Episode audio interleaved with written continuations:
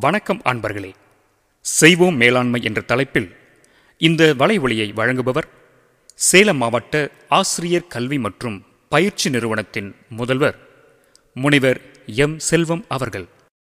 நண்பர்களே எஃபமரான் என்ற ஆங்கில வார்த்தைக்கு குறைந்த வாழ்நாள் உடையது என்று பொருள்.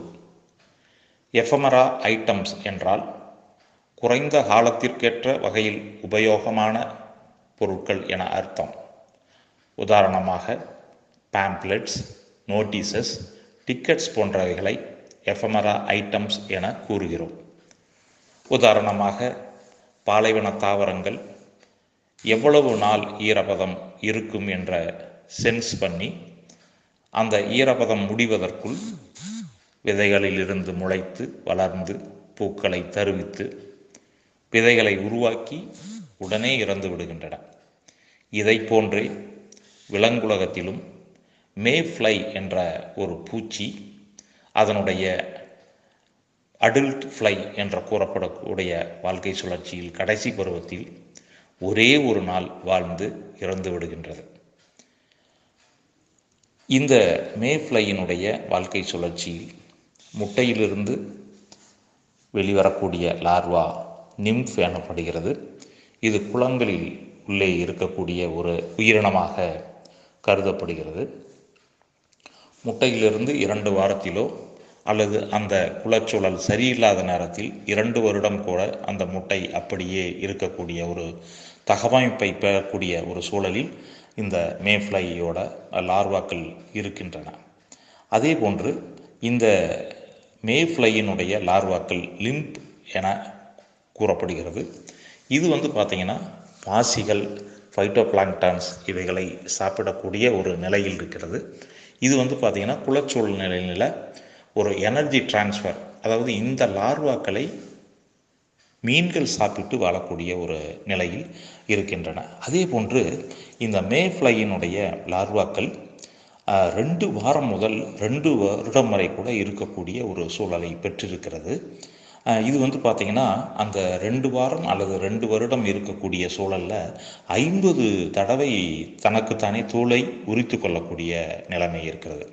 இந்த நிம்ஃபில் இருந்து இது வா வாட்டர்னுடைய மேற்பரப்புக்கு வந்தோடனையும் அதற்கு ஒரு சில ரெக்கைகள் முளைச்சு சுபிமாகோ அப்படிங்கிற ரெண்டாவது ஸ்டேஜுக்கு மூணாவது ஸ்டேஜுக்கு போயிடுதுங்க.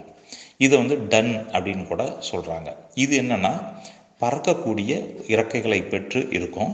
அதே மாதிரி இந்த டன் அப்படி அப்படிங்கிற அந்த மூணாவது ஸ்டேஜில் வந்து பார்த்திங்கன்னா இது வந்து ரெண்டு மணி நேரத்தில் ரக்கையோட மறுபடியும் தோல் உரித்து அடல்ட் ஸ்டேஜ் அப்படிங்கிறக்கூடிய இமேகோ அப்படிங்கிற ஸ்டேஜுக்கு மாறிடுது. உலகில் இருக்கக்கூடிய உயிரினங்களில் ரெக்கையோட தோல் உரிக்கக்கூடிய ஒரே ஒரு உயிரினம் மேஃப்ளை தான் அப்படின்ட்டு சொல்கிறாங்க அதற்கு அடுத்தது இந்த அடல்ட் ஃப்ளை என்ன பண்ணும் அப்படின்னா இதனால் சாப்பிட முடியாது. ஆனால் வாயிலாம் இருக்குது அதுக்கு. ஏன் சாப்பிட முடியாதுன்னா அதனுடைய இது வந்து பார்த்திங்கன்னா டைஜஸ்டிவ் சிஸ்டம் வந்து ஃபுல்லாக ஏர் வந்து ஃபுல்லாக இருக்கிறதுனால அதனால் சாப்பிட முடியல.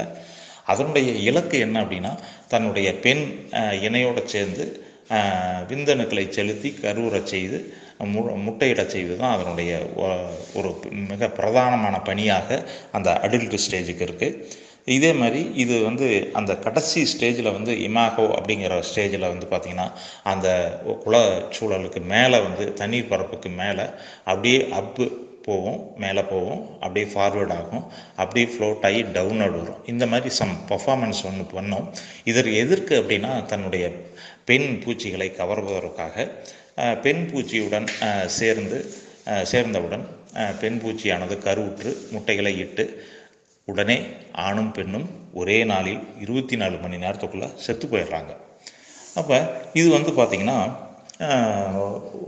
ஒரு ஒரு குறுகிய காலத்தில் தன்னுடைய விஷயங்களை என்ன இலக்கோ அதை வந்து நிறைவேற்றிவிட்டு அதை தன்னுடைய வாழ்க்கையை முடித்து கொள்கிறார்கள்.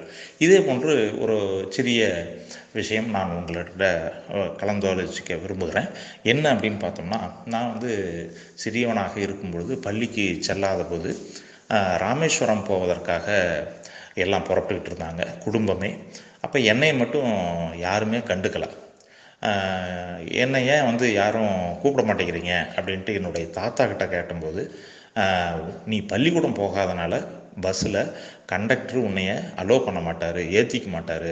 பள்ளிக்கூடம் போகிறவங்கள மட்டும்தான் ஏற்றிக்குவார் அப்படின்னு சொன்ன உடனே நான் பள்ளிக்கூடம் போகிறேன் அப்படின்னேன்.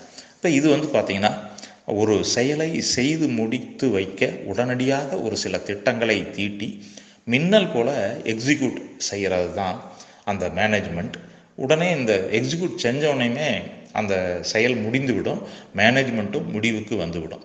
இதை வந்து குறுங்கால மேலாண்மை என்று நம்ம அழைக்கலாம். இது ஆங்கிலத்தில் எஃப்எம்ஆரா மேனேஜ்மெண்ட் என்று கூட நம்ம வந்து கூறலாம். அந்த மேனேஜ்மெண்ட் ஊற்றி அந்த ஒரு சின்ன செயலுக்காக தான் உதவக்கூடிய வகையில் இருக்கும். அப்போ ஒரே நாளில் நம்ம ஒரு சில காரியங்களை நிறைவேற்ற இந்த எஃப்எம்ஆரா மேனேஜ்மெண்ட்டை பயன்படுத்தலாம். நண்பர்களே நன்றி அன்பர்களே. இதுவரை நீங்கள் கேட்டுக்கொண்டிருந்தது செய்வோம் மேலாண்மை. தொடர்ந்து காத்திருங்கள். அடுத்த வலை ஒளியில் சந்திப்போம். நன்றி.